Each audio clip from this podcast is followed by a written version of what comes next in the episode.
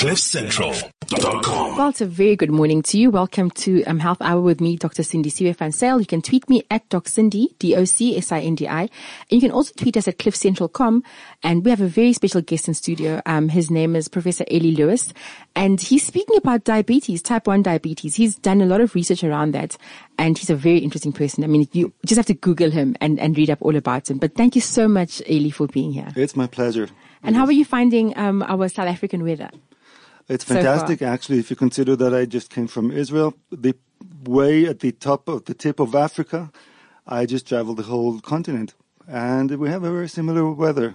Oh, so it's, it's- very it's- familiar. Oh, so it's quite hot there as well. It is, yeah. Okay, well, thank you so much for being here. And um, just before we go into um, the topic, um, you know, your, your your field of research, I'm always curious to know how people ended up doing medicine. I mean, for me, I always say that for me it was a calling. I from the time I was four years old, I knew that I wanted to be a medical doctor. What about you? How did you end up doing medicine? Oh, that's uh, that that's a good question, I guess. and some people actually go to medicine and only think about that later. But I guess it goes like this. The first thing I have to clarify is that I went into medical school, went into medical studies, and then I got drawn into medical research. But yeah, the beginning was I just had to be a doctor. I just had to. It was in your heart. I always wanted to fix the condition which makes somebody feel bad in any way. And actually, the first year I didn't get accepted to medical school. So what did you do? You study bio, uh, like biology. And during that year, I studied so many things in biology that help me now in research. And I also self-studied the first year of medicine. Then I get accepted, and then I already know the first year. So it's it's you know when you get carried away, when you like it and you love it, you just fly through it, and it was fantastic. And then somebody told me during the studies you can take one year off for research. Okay. And I said, okay, that sounds interesting. I don't think I want to be a researcher really. And within a few weeks, I got so um, in love with research, so drawn into it, thinking about it as the behind the curtains of medicine, behind uh, the discoveries. Every step you take hasn't been trodden on before Exactly. and it's very exciting and fulfilling. Even the, the difficulties, they, they, they're balanced with success. And since then, it's been, oh my God, uh, almost 20 years now since, since that first year That's of amazing. medical school. So That's now, amazing. And I must tell you, um, Eli, I mean, when it comes to research, it's, it's, some people like it and some people don't. I absolutely can't stand it. I mean, as I mentioned to you earlier on, I have three papers that are just sitting around where, you know, I wish I could finish them. I wish I could find it in my heart to continue that research. And I hope that one day, you know, I can do it. But what, We- what, what do you find fascinating about it? Oh yeah, it's it's it's a very difficult thing to describe exactly, um, particularly writing papers and research. I know what you're saying. Uh, even if you like research, I mean, what are you going to do now? Sit on the table and write it? It goes with this, and I discovered that uh, seeping into many areas. If you like what you do and you want to say it, and you want to share what you're doing, you'll be a good lecturer, a good teacher, a good writer, a good anything that has to do with that. So when I write a paper in, in medical research, I, f- I just feel like I'm explaining it to somebody else, which happens to be the entire scientific community. Mm. So we need your papers. We need to know what you did. No, that's true. No, I'll That's so exciting. I'll definitely work on That's it. That's the only thing you should consider. No, that's Other true. people knowing it. Yeah, no, that's true. And I mean, especially because I work, I specifically work in the fields of HIV, and there's so many things that that you know that has have, have happened in this country, you know, over the past Right. ten or so years with regards to HIV. But honing in specifically now on on on diabetes and especially type one diabetes. I mean, I know that there's been tons of research done on type two diabetes. I mean, you know, I, anyone can find a paper on type two diabetes. But why the specific interest in type one diabetes? Where did that um, um come from? Mm, It actually started uh, to do with everything but type 1 diabetes. Okay. The, and and it goes with the my notion of uh, the way that you live, which is you have to do what you like and say yes to opportunities. It started with immunology. That was my first thing in research, just immunology. And in immunology, one of the aspects you want to see covered is transplants. And at that time, that was maybe the year 2000, just before, type 1 diabetic individuals that were sick suddenly had this option that was very um, very promising at that time of transplanting the healthy pieces of the pancreas to replace the dead cells that stopped working. Mm. And maybe before we even carry on, Eli, I think it's important for us to, to, for you to define for us what is the difference between type 1 and type 2 diabetes. I think then from there, Great. people understand how important and groundbreaking your research has, has, has been. That's, I'm glad that you asked that. Yeah. Because people are afraid to ask it. It's such a simple distinction. The first thing you need to know is diabetes, regardless of which one, is the high levels of sugar in the blood. That's it. They will walk around with a lot of glucose in the blood. And that's a bad condition to have over time. Glucose in the blood sticks to things and it starts changing the way that your body works to the worse. It has the side effects, the downsides that are uh, on the long term. Then you have the distinction. Either you can make insulin or you can't. The ones who can make insulin, these are the adult um, type 2 diabetes patients. They can make insulin, but the body refuses to acknowledge that it is insulin. And the ones who are um, type 1 diabetics, they fail to make insulin because for some reason, which we're still trying to un- uncover, the body decided to send the immune system to attack their pancreatic cells that make insulin. okay. So in both cases, insulin's job is compromised. Either it's not there to show up for the job, or it's doing its job but nobody's listening. For both cases, um, you know what insulin is in general, which is giving it to people who don't have it. It really only solves type 1 diabetes. The fact that they cannot make it, then just inject insulin. Type 2 has its own clinical um, picture usually type 2 creeps up very slowly. When people are diagnosed, you can hear this all the time. Somebody, um, adult, becomes diagnosed with type 2 diabetes not because he complained about high sugar. You cannot sense it. It is probably a random event. Something in your job had you do a checkup or like this uh, obligatory checkup or health thing. yeah, like a, a wellness day, Yeah. for example. Or you just you show up somewhere and they had to take your sugar. Yeah. And it's high. Under the surface, it turns out that that level was actually creeping up very long for Mm. and years. We, and, it, and always, because we don't check ourselves often enough. exactly. I mean, it's such a simple test. You just wake up in the morning before you eat. You just check, check your glucose. It shouldn't be high. I mean, that's the point where you're fasting overnight. But in general, it's a, it's a disease that creeps up and our mind isn't set to sense a lot of glucose. It's completely set to sense low levels. You can imagine what happens when glucose drops a bit. You'll do anything. All the alarm systems. Yeah. Yes. Oh, I imagine it like a dashboard. All the buttons are up. When you're hungry, you will stop at McDonald's. You will feel bad. You will see blurry. You will become nervous. You'll sweat. You'll have tingling. All that is your central nervous system telling you that the most, um, the, the most spoiled organ in the body, the brain, Need. needs glucose. But high levels, you're never intended to actually detect because the body is, the brain is happy. The brain is happy with more glucose. And so your body just goes with it. We never suffered from that in evolution. Back in the day, if you remember, we were smaller creatures. But the way we live now, the way we um, take advantage of our bodies in the wrong way, forcing them to live the lifestyle, is actually the worst thing for the body. We were never designed to have so much sugar in our blood and so much fat in our blood. And you know what? Interesting. Together, they were never supposed to be at the same time. We're supposed to be able to handle glucose and we're supposed to be able to, able to handle fat. You know what happens with type 2 diabetes patients as the years go by? It turns out that fat and sugar are high in the blood. Mm-hmm. Then there's a problem because there, those conditions are actually toxic for the pancreas. And down the road, if this is a poorly controlled patient who doesn't take care of themselves good enough, we might discuss what that is, then even the pancreas suffers and then they end up also taking insulin. Okay. So those diseases kind of converge at some point. Sure. And I think, you know, for me, this is, this is a very important topic because I, I know, as I mentioned to you earlier on, my own mother passed away in 2013. She was overweight. She was diabetic. she, was, that's she had high blood pressure. Yeah. And, um, she was on the, she was on the best medication, but her eating plan, she was on a low GI, low fat eating plan. And I've since learned, just like in the last year or so, that the, the, the low carb, high, um, healthier fat, higher fat eating plan the saturated, uh, having more saturated fats is actually much, much healthier for us than all these other things that we've been told because the low fat foods have got high amounts of Oh, yeah. sugar, True. of, of hidden sugars. So it's, yeah, it's something that's very close to my heart. So I don't know if you've actually heard of the low carb, higher fat eating plan at all.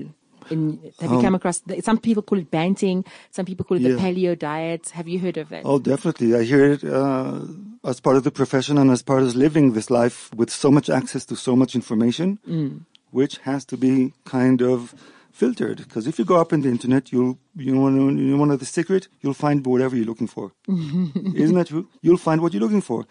The truth is more complicated. So let me give you some of the basics. Okay. Our body is able to make sugar.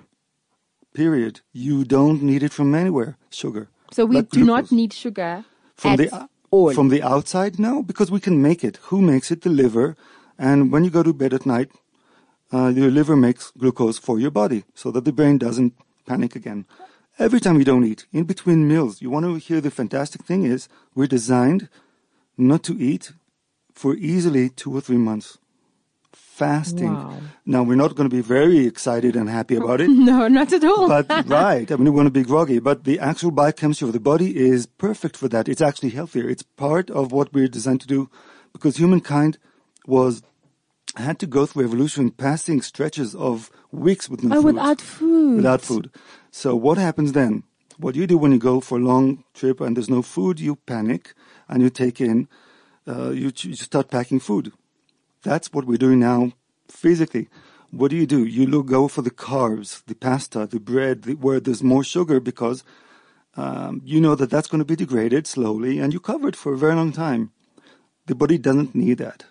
It doesn't need it. And by the way, when you mentioned the pills that the patients take, the mother, there's really only one major pill that, that is distributed for type 2 diabetics. And that works on one thing in the disease and not the entire disease. Remember I told you the liver generates sugar For when us, you yes. need it? So let's look at the blood for a second. Inside. And you look closer and you see sugar there. Where did it come from? Some of it you ate from the outside, like water and drinking, and some of them, some of the glucose is what your liver made. The drug that people with type 2 diabetic people take is only intended to block the liver from making glucose. wow. Uh, but then all the rest is what you eat.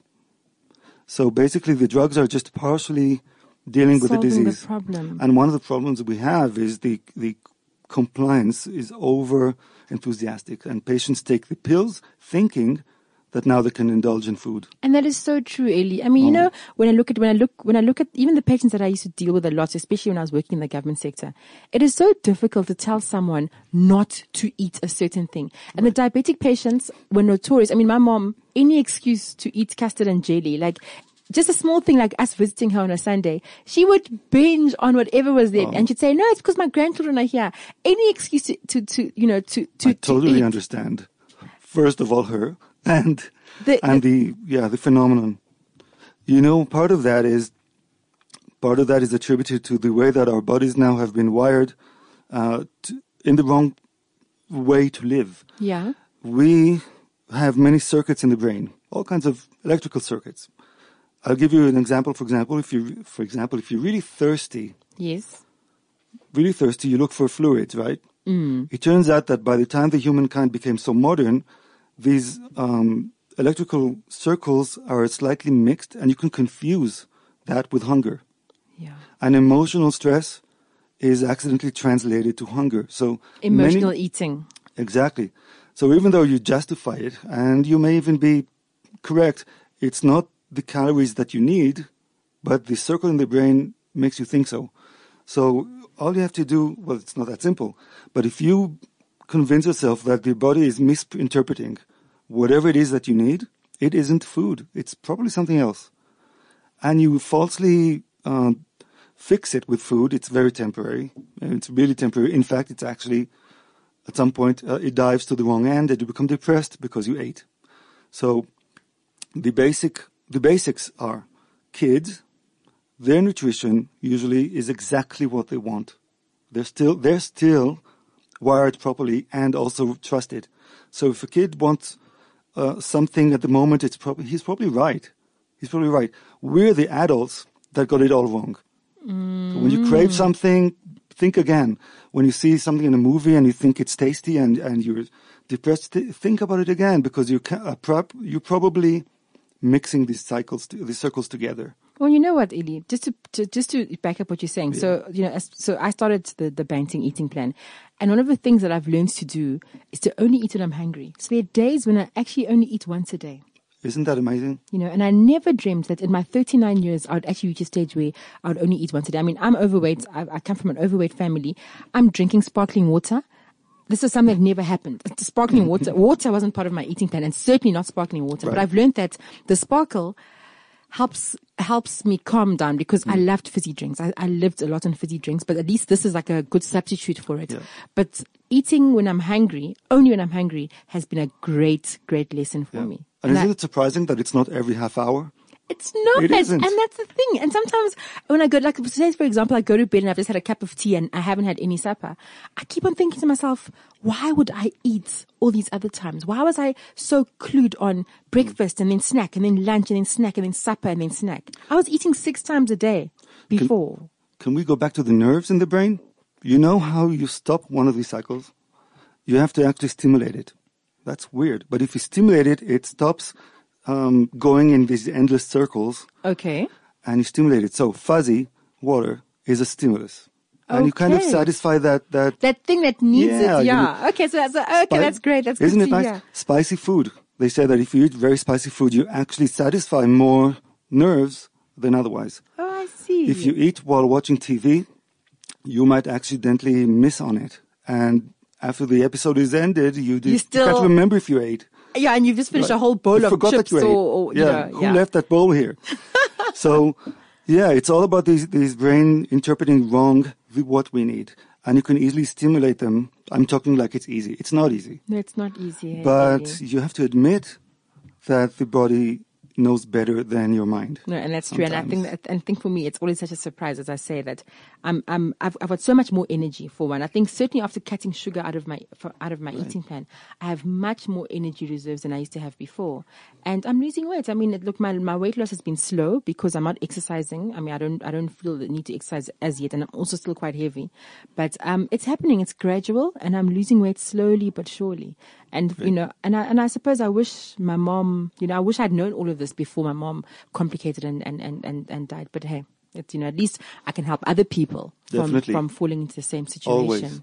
No, you should know this. Nobody dies in vain. Mm. Right? That's true. And she gave us something now, the reason to discuss this. So let me put something in this discussion, maybe Yeah. that's interesting for you. Because when you eat when you're hungry, you're basically back to what your body needs. You, you're trusting it again. And if you know what the body needs, it's very, very, very mild exercise. It's not even exercise, walking. Can you imagine now if back to humankind, we walked all over the place.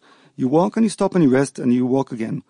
If you find a way to introduce walking, I did it myself. I tried it. And believe me, I was heavier and I lost some.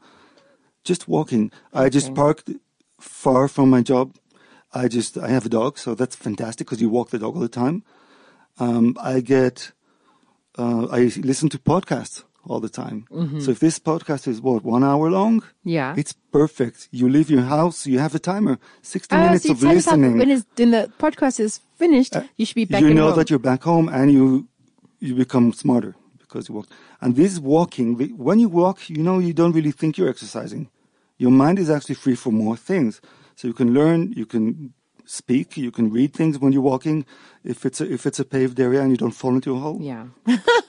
but definitely walk. And not only walking, there's something in the developed countries that is really bad.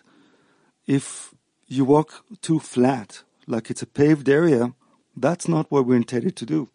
You have to oh, walk Oh, I where it's a bit gravel and you have to kind of struggle with, with balancing when you walk. Some gravel, some small hills, some uneven path Okay. walking that, if you add that to your amazing back to instincts food eating, you'll you'll see amazing results, and you don't feel like you exercised. Mm. I think that's what I didn't like. I, I had a personal trainer. I used to go to gym, and I just didn't like the. I just didn't like the feeling of I'm now, now he's going to make me do ten of those and ten of that. It's just Yeah. quite hard for me. I mean, especially are because I'm like so a- heavy. but you're not a machine. You're not a robot. Here, I'll give you something really great for you to hear. And you can use that always. And you're going to be so proud that you know this. They did a study. They took healthy individuals and they divided them into two. And they wanted to see how diabetes behaves if you exercise. Mm-hmm. They weren't sure if it's calories or what kind of exercise you do. So the two groups were divided. Half of them did spinning. You know what that is? Oh yes, oh spinning looks hectic. It looks spinning, crazy. but they did the real like like very The intense proper- for yeah. weeks. Um, you know, in the dark, and they shout at you and they throw water balls, and you really have to spin fast. They did that for weeks. That's one group. The other group did the very same amount of calories calculated by walking. Okay. The study was intended to show that you can actually slowly take care of diabetes if you do exercise. It was the original plan to to vote for the cyclists, for the ones who are doing the spinning. You know what happened? They developed type 2 diabetes. Wow. Starting healthy, they developed type 2 diabetes. And there's a lot of science behind that. Because what happens is you stress your body and you when you do it too much intensely, there you go, you don't have to do it intensely. If you actually push the body to the stressful corner and even physical stress, that stress actually translates into inflammation. That inflammation translates into- into uh, point in the body that it has to decide how to function, and part of that is stressful rise in glucose. We I do that see. intentionally. Yeah. So let's say this. Let's say I uh, surprise you now. When you become scared and you jump, yeah. you know what happens in the body? Glucose will rise intentionally so that the brain will have enough glucose to process What's things. happening? Mm. Exactly. That's that's the fight for flight. That's what we do when we're surprised. Um, when I speak to audiences, I give an example of being bitten by a lion. Uh, Here in South Africa, I don't want to even mention it. I know. But yeah, it's horrible. But basically, go back to what we used to do when you were uh, suddenly stricken by something that's dangerous and, and risky. You needed glucose sugar to go up so that the brain can process and run to the proper location and hide and can uh, design an escape route. We took that reflex. We took that very hardwired reflex, which is uh, intended to cause your pancreas not to make insulin, and it's intended to make your body ignore insulin to for glucose to To rise. go- yeah. Yeah, we, we're, we're signaling rise of glucose.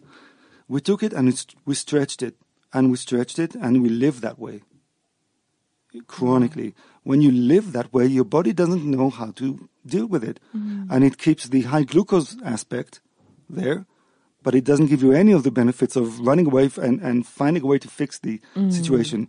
Living under chronic inflammation for the past few years has been proven to be part of many diseases. Not only type 2 diabetes as well, it also includes um, some susceptibility to cancer, God forbid, um, uh, other inflammation um, related events like Yeah. arthritis, like vasculitis, things like that happen to be more prevalent in the developed countries that live under stress. Um, in, interestingly enough, even type 1 diabetes, which Yeah. if you try to uh, define the reason for type 1, you're still part of a very group of researchers who have no idea how it started. Nobody does. But it is more prevalent in the developed countries. Okay. Type 1, yeah. okay. Yeah, uh, Finland, North America, uh, Europe, they have more type 1 diabetes, which is the immune system attacking yourself. Where you, where you barely find type 1 diabetes is South America, Africa, low, uh, Peru, low socioeconomic um, country. co- yeah, populations where the immune system doesn't attack them. The immune system has uh, matured in the proper way. Every time you engage with anything immunological, like it could be an infection, it could be a pimple, it could be a dirty food or something, your immune system upgrades a bit. So it's you're born with an immune system 1.0.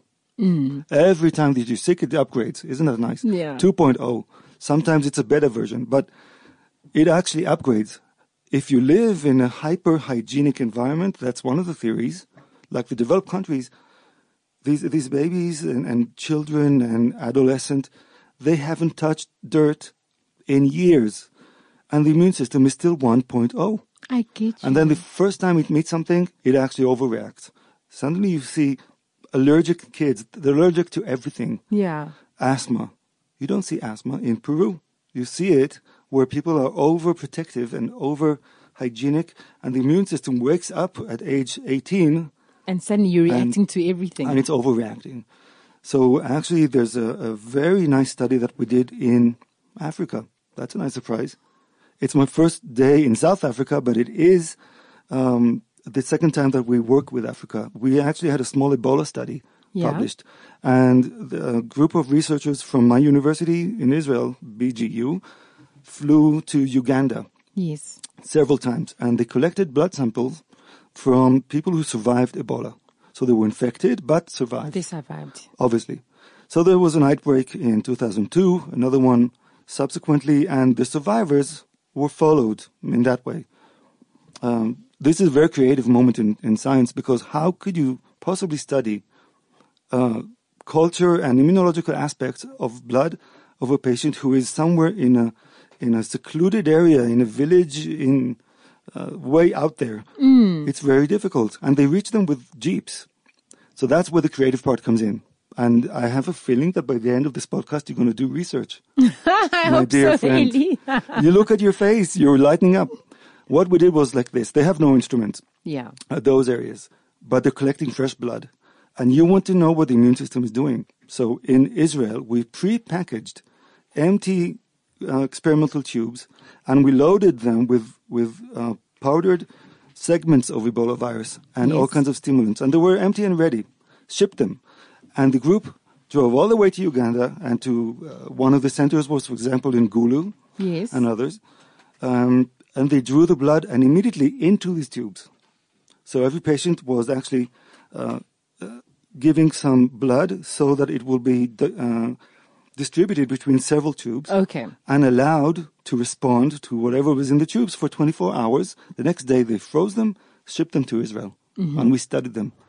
And we've published this incredible insight to do with the local populations and how they deal with viruses and Ebola. The first thing we discovered, and it's very interesting, is that we cannot use our local technicians' blood for control.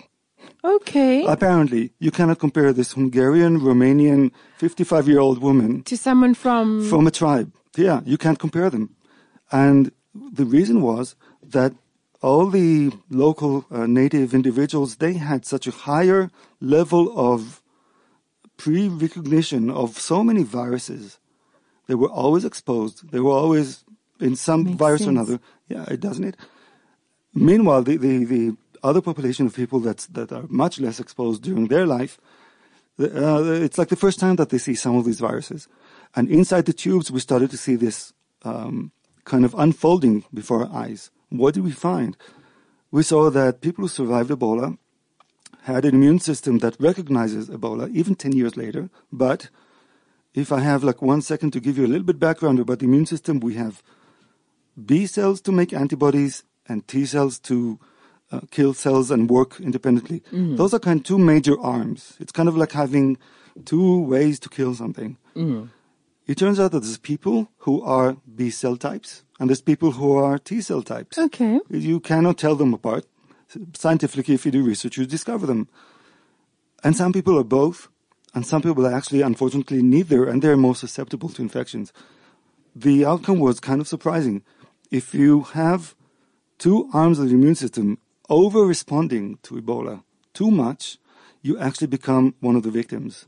The immune system overwhelms the body with response, and it becomes um, unable to survive such a, an incredible response. It's a very powerful immune system. I can imagine. we need it, and it works. yeah. But when it's powerful and it's on top of us, And it's too much, then it's detrimental. that's dangerous. Now, obviously, if on the other side of the spectrum, if you don't have an immune system, anything can come in and you'll be infected. Mm. Those survivors had one of those two branches superior to the other. So they were either making really good T cell responses but very low antibodies, or the reverse. Having one of these, they survived. So they can respond, they do respond, but they don't become the platform that suffers from this response, and they manage somehow. And that's a very nice finding to have because it actually may be relevant for many other diseases. and for the future, that's amazing. That's- Isn't it amazing? That is amazing, Eddie. It might fit more with viruses that are lethal, that, Yeah. that are very rapidly lethal. So you have this distinction. when HIV broke out, that was the case. Mm. You have it, it's a death sentence. But then you found out that there were few people that were so-called air parenthesis immune to HIV. Mm. And then you realize that it exists, that you don't necessarily have to over-respond. So it, it's out there. It's a nice concept. Mm. No, and yeah, we're really proud of this uh, finding. Yeah, that's very interesting. And now, and so back to type one um, diabetes, Ellie, and the work that you've done around Wh- Which um, is an over-response. of, of the immune system. Of the immune system. The um, the transplants. Oh, um, yeah. So. Wh- Where did, how did you start figuring out all of that? That if you can transplant these islet cells, this could happen and this could Right. happen. Yeah. That's, Oh, that's- fascinating. It is, and it's still growing. It's still a very attractive area. It goes into the basics of medicine. yeah. You define diseases. Some of them have progression uh, styles. Some of them progress to the worse, some to the better. Some of them are short. But there is such a thing as end-stage disease. Unfortunately, end-stage disease means the disease reached its last stage and it doesn't have any new direction to go to. It can't. It's just stuck. It could be heart failure. It could be kidney failure. Mm. For those conditions, in end-stage conditions, we transplant. What, Yes. I mean, what could you possibly Yeah. otherwise If, do? if there's a donor, Replace it. Yeah, Yeah. replace the organ. It's literally life saving and it's literally the cure for that condition because you finally have a proper, properly function organ. yeah, a new one. Exactly. Well, you can imagine that there's never enough organs to Yeah. transplant, but that's another thing. Meanwhile, if you can transplant successfully, then what's the problem? Let's fix everyone. The problem is that you transplant from one person to another, and the immune system is designed to respond to anything foreign, even Mm. and- if it's and- another human. Yeah, and flash it Completely. out, do whatever. Mm. Oh yeah, we have no idea why that happened. By the way, nobody in evolution ever transplanted anything. We don't know why this exists, but the immune system does have this uh, default of being very powerful against anything. That is not. Yeah, that it didn't bo- that it wasn't born with. Yeah. So you transplant physically, it's feasible. Technically, it's very, it's rather easy. The techniques have advanced amazingly in many organ transplants, and islets for the pancreas are one of these. Um, in 2000, a group in Canada perfected the way that we clean out of the pancreas small pieces, which are actually precisely the ones who will make insulin. Okay. Cleaning them out, you know what's left? It turns out that the pancreas is 99% irrelevant for diabetes, and 1% of the mass is the islets. They actually fill up a spoon. Really? And yeah, exactly. Isn't that funny? That is Amazing. fa- when you graft those, the mass is so small that you don't need so much immunosuppression. Mm. Because obviously you could always transplant a pancreas, but it's a huge organ and it elicits a huge response. Yeah. If you go back to literature, you'll see many times kidney pancreas transplant, lung pancreas. Is that right? Yes. Uh, heart pancreas. You know why? Because if you're eligible for one of these big organs, you're going to be under immunosuppression anyway. If you if you need a heart transplant, you're going to be under immunosuppression. Definitely. And then they put in the pancreas as well because it was never worth it alone. It's never worth introducing this transplant and now adding immunosuppression to your life if you could try to handle it with insulin injections. But they solved it by taking out a spoonful of cells and then they're not so provocative. But it turns out everybody was very ecstatic about this. 2000, 2001, the years go by and the patient who, the patients who enjoyed these islets discover that they slowly, the islets start to decay. They start to lose uh, their function. And after five years, most of them went back to injecting insulin. So it's not perfect, but the motivation was still there. Mm-hmm. Now we're, what is it, 2015? Yeah. and there's a new there's new hope there's new directions. One of them is really my research is what i do. And it has to do with the fact that our body apparently always had some solutions for when we're sick. It did. I mean otherwise we wouldn't be here. Isn't that true? Yeah. we did. But those are the conditions that we evolved in. It's not those new things that we introduced now uh, the body never the evolution never had mcdonald's anywhere. Junk food, think so. processed foods, high sugar. Yeah. lifestyle of having to eat at different time points Mm. and stress and all that. So, so the body is designed differently, and the body is designed to identify a point of inflammation and, and danger, and it has this um, program that it opens at that point, which is intended to protect the rest of the body while this is happening. So let's go back to being bitten by a big A animal, line. Yeah. uh, camel in Israel. Okay. Okay, camel. If you're bitten, Obviously, I mean, that's, it's de facto. That's it. You're bitten, you're infected. Yeah. But from that point, if you let the body do what it likes to do, it will switch on this special program. I call it like in computers safe mode, where the immune system is functioning. You need it, but it it um, at at the very best now of identifying what's yourself and what's not. It's hyper identifying that. So the immune system only goes to where the infection is, And so sparing the rest of the body. Yeah, because that's a very dangerous point of decision. If you have, let's say you're infected now and there's a, uh, uh, in your knee. Okay, you just got an accident. Why would you want your T cells now to be reactive to accidentally parts of your knee? That's a risk. And they develop memory. I mean, we like them to do that. yeah. If it's against yourself, that's a bad thing. So the body actually sets itself in this mode where yourself is uh, try is try to isolate it from that event. It does it the way it does everything with molecules, and it does release actually into the blood several types of molecules that circulate when you're sick. So if anyone, you don't have to be, you don't have to go to the camel and lion story anymore. You could have a flu, simple flu, influenza. You're sick, you feel horrible, right? Definitely. You intended to do that. You know why? When you're sick, it's called the illness syndrome. You become asocial, you lose appetite. You're lying down, drinking lots of water. Exactly. You even develop fever so Yeah. that, you ready for this? You don't have to go out to the sun to warm up. All these things made you susceptible when you're bitten and sick. So you don't uh, socialize. You can stay under the rock and you can hide and you, Until you're you warm your own body. Yeah. You lose the appetite. You don't have to look for food because if you were a bitten animal, you'd be immediately eaten. Yeah, yeah, because you're, you're vulnerable. And those molecules circulate the blood. They rise in the levels. We actually record them doing that uh, when people are sick. For a week or two, these molecules dominate the blood, and they protect the tissues from further infection, and they uh, facilitate and enhance wound healing. They make it faster because you want to close down any wound as fast as possible, Yeah. especially when you're wounded and susceptible these molecules um, are being discovered as we speak. Many of them, some of them have been present for a long time. One of them, luckily for us, is actually well studied, but nobody knew that it had to do with the story. That particular molecule, it has a long name. What's That's- the name? The smaller the molecule, the longer the name. That's, I don't know true, why. eh? Right? It's horrible.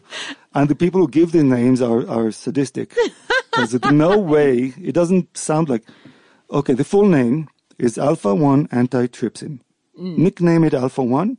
Just promise me that no, not every alpha 1 now is that. but for the sake of the podcast, it's alpha 1. Okay. Okay. We have it all the time, apparently. We just have a little bit of alpha 1 in the blood. Um, even our uh, technician has some alpha 1 now. Everybody has it. It's normal. But when you're sick, the levels will rise four to six times higher Okay. for a week or two.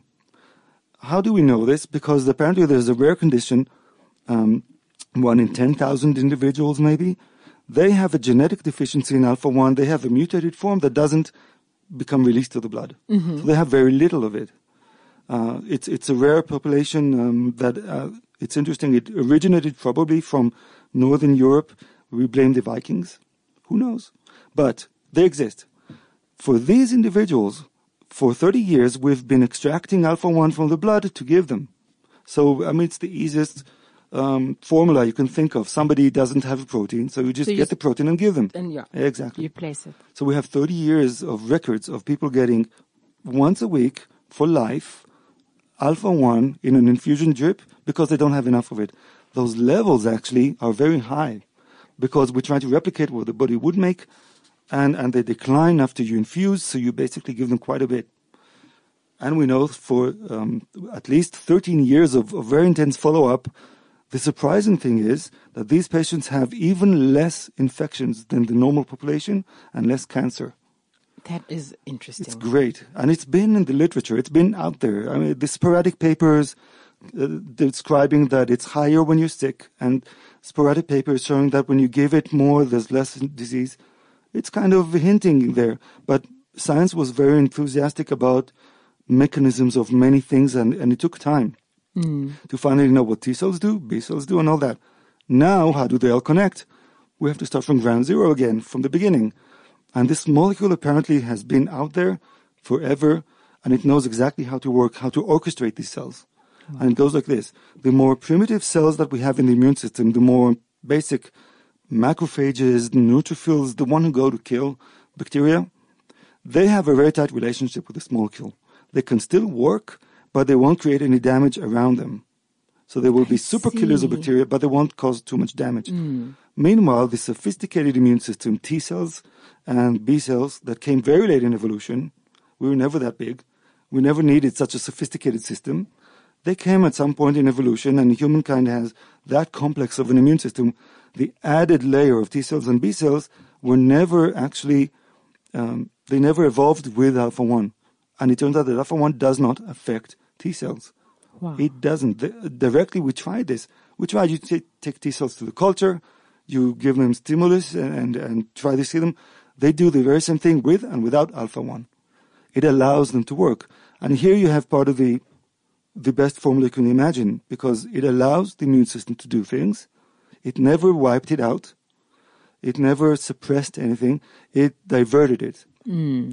And finally, you have, under conditions with more alpha 1, an immune system that can work, but it's diverted towards pathogenic threats away So it's, from it's your own like tissues. zones in a specific. Yeah, I, I imagine it almost like um, like if water is, is closing in on this event, so it's kind of isolated. They can still do what they want to do there. Yeah. But why should an innocent cell, bystanding cell, why should it suffer? For, for what? For this event. Exactly, and it's worth protecting. Wow, that's profound, Eddie. But we'll be back after this. This is CliffCentral.com. Well, we're back with um, um, Professor Eli Lewis, and we're discussing type 1 diabetes. We're discussing type 2 diabetes. We're discussing research. He's a very interesting um, um, person. I mean, he's had a lot of experience with research. So just, we spoke a bit about um, the patenting of certain ideas. I mean, why does that need to happen?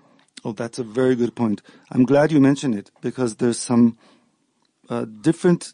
There's, there's some skepticism sometimes. Yeah. People think that the pharma industry is is manipulating findings towards making more money. Mm-hmm. I've had those days sometimes when it's hard that you actually think maybe maybe they don't want to find a cure for diabetes. Look at all the industry around Well, it. I've had those feelings as well about HIV Right. as well. Sometimes it crosses maybe somebody's profiting. It, it's out there, but I could tell you this: the the bigger picture is like this. In universities, that's where ideas spark.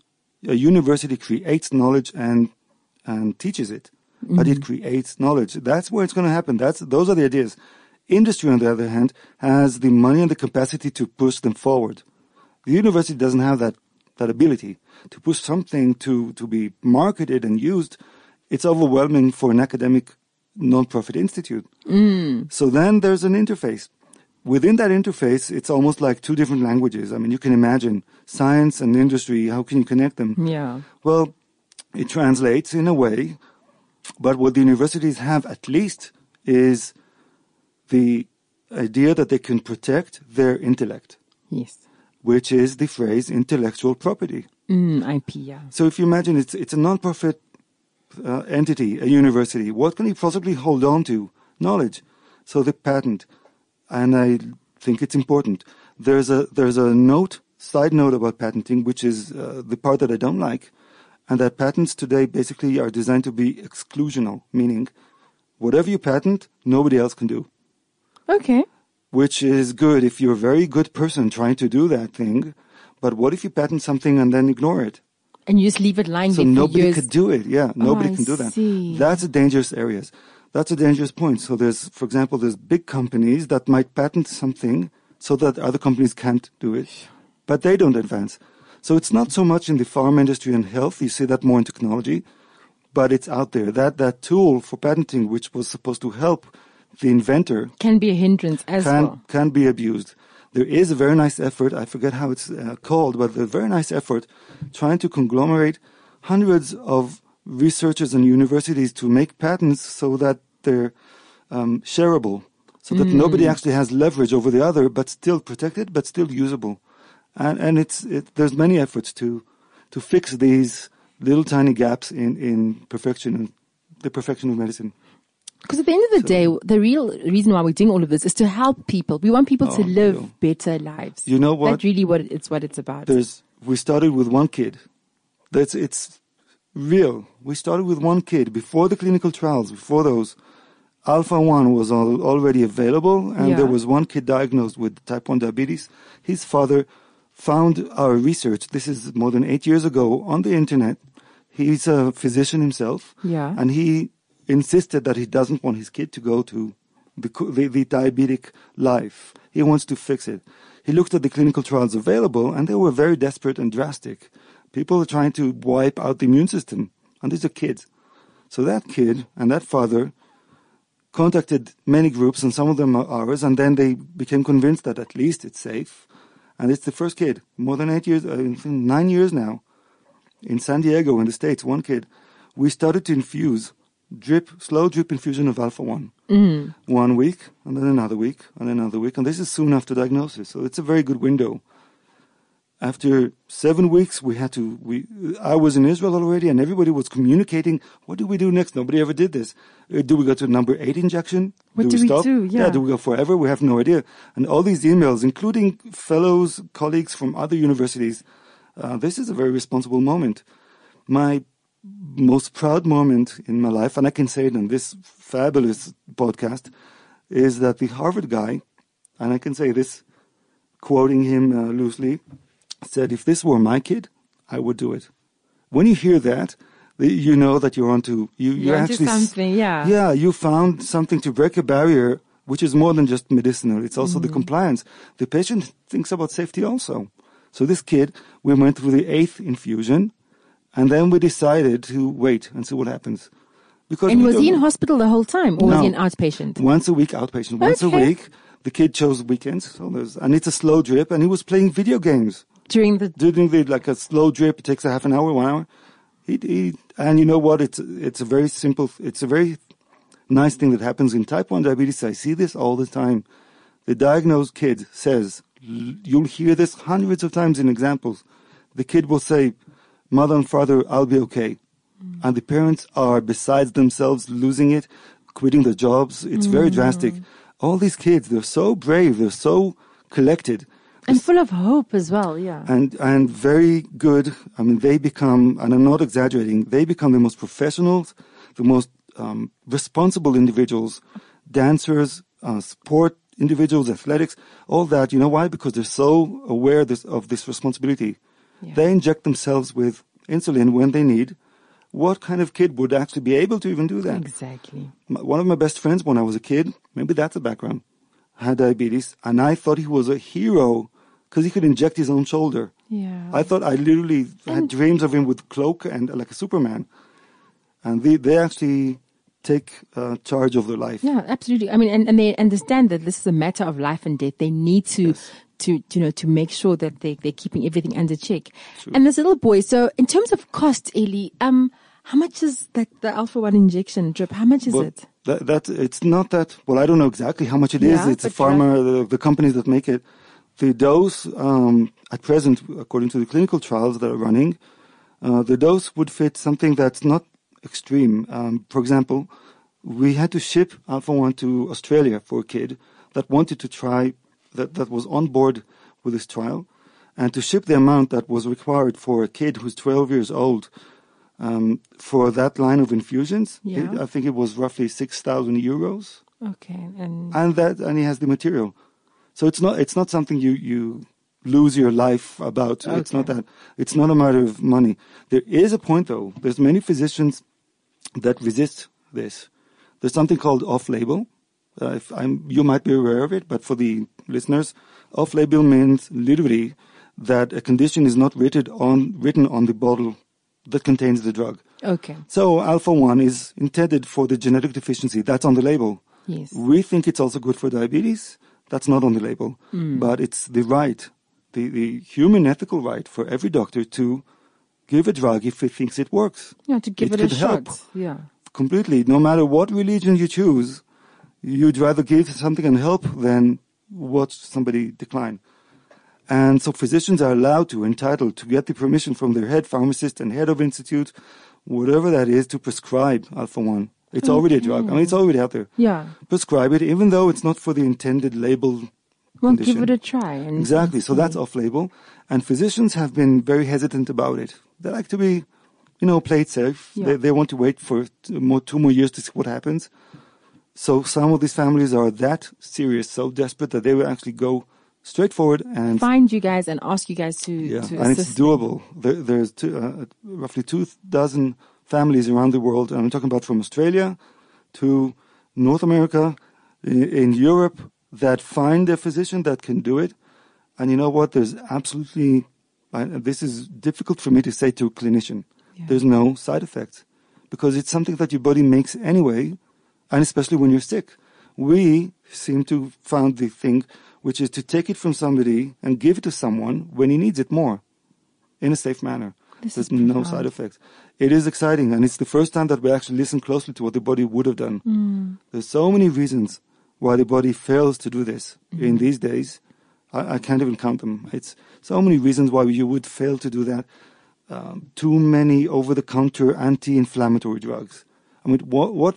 There's some families that the moment that the baby baby is sick and cries, we immediately give anything to block inflammation and fever and that, right?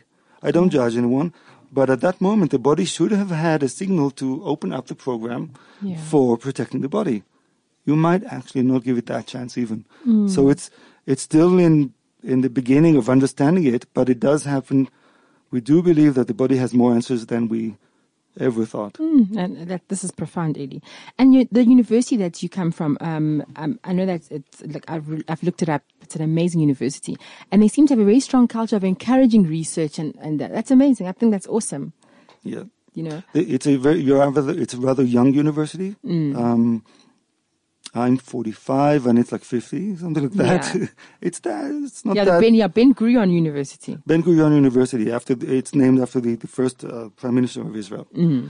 And it's a young university. It's located way down in the south, in the periphery of the country. It was established for the sake of the of the uh, far away villages and, and small populations because it's obviously easy to have all the doctors do their um, internship in big centers with big. What about the others? What about the, the small um, establishments and, and, and They villages? don't have access to to yeah. to, to and the doctors don't have the motivation to actually establish a career there. The same So- thing in South Africa. I mean, that's why I Sure. think after graduating, you have to serve internship and community service. Community service means they place you in a far off place where you wouldn't Exactly. go if you had a choice. You know, because those people also need medical um, help. Precisely. I, you know what? I find many parallel lines connecting South Africa and Israel in that respect. Mm. Because we, I think we both realized uh, that we have to take care of the people. Oh, absolutely. It's, I mean, nothing's going to advance because uh, there's a very nice chair somewhere in some high place. And when you talk about that, you actually have to reach everywhere. So this university is intended for that. It's placed way down in the south. I mean, nobody would drive there just like that. You drive past it sometimes. And part of the programs are that the students go to the community, they actually take care of kids, teach them what they know. Um, I myself, when I was a medical student, I had every year I had a kid that I had to uh, follow after school, and medical students get medical need patients, and regular students, like with for other uh, faculties, I can't even. I'm so into research, but there's like engineering faculties. oh, okay. They go to, to families and, and take care of the kids that are, uh, in different reasons, socioeconomic level, poor families, uh, uh, problems. I had a kid to take care of, which I'm so proud of. He had paralysis from waist down, Yeah. And it took me forever to walk with him a few meters. And in the end of the year, we both did a project, and he won. Oh. It's that kind of thing. And Yeah. you're just a student. I mean, you basically, if you're a student anywhere else in the world, you'd be thinking of how to survive yeah, the the, semester exams and the semester. completely. Exactly. Everything is on that. But now in, in BGU, at BGU, you look around and you're part of the city. You you're part to. of that population. Because you can't ignore, you can't ever ignore what's happening around you. I think as doctors, a lot of us are social workers at heart as well. We don't realize it, you know, because we are affected by what's happening to our patients out there. You know what? You, I don't know how you do this, but as an interviewer, you pick exactly the right things. My, my boyfriend, I, I have a boyfriend Yeah. for a very long time, is a social worker. Yeah. And you'd think that at dinner we have nothing to discuss, right? But no, that's not the case. Because doctors are as frustrated with what they can provide as social workers. They don't have enough tools. So who will invent those tools? Who will design, research, and create things, tools to help? It's the researchers. Exactly. So that's where I sit. But I can see that the social worker has, has a limited toolbox for many things. It's that same frustration that drives us. Hmm. And by the way, he also has a podcast, only in Hebrew. Oh, And he interviews uh, social worker uh, personnel and patients and families of patients, things like that. It's really, yeah, it is. we share a- so much. Yeah, it's true. It is. It's amazing. But yeah, Eli, it's been a fantastic um, um, time chatting to you. Where can we find you? And, um, and and and if people need to get a hold of you, people that have heard this podcast who may have a child that has type one diabetes in their families, and they need to find you. Where can they find you? Your email address, and where can we find you on Facebook? Well, there goes my privacy. You know, today, Well, you can give us your work email address. It doesn't have to be. oh, that's really easy. If you Yeah. got the university's name, which is BGU, yes. the email is really simple. You can find it on the internet. It's uh, Lewis at BGU. Okay. Lewis, like the family name, Yeah. at BGU. And then you had uh, have a dot AC for academia and dot Dot. IL for Israel. Okay. But that's all over the internet. You can probably find me photoed in a bathing suit somewhere. It's that accessible today. Yeah, no, we'll definitely get your details out there. And all the best with the rest of the talks that you'll be giving in South Africa. And I, I look forward to keeping up um, to I'd date love to. with, with your research and so on. That would be great. No, thank you so much for being here. Thank you for having me. This is CliffCentral.com.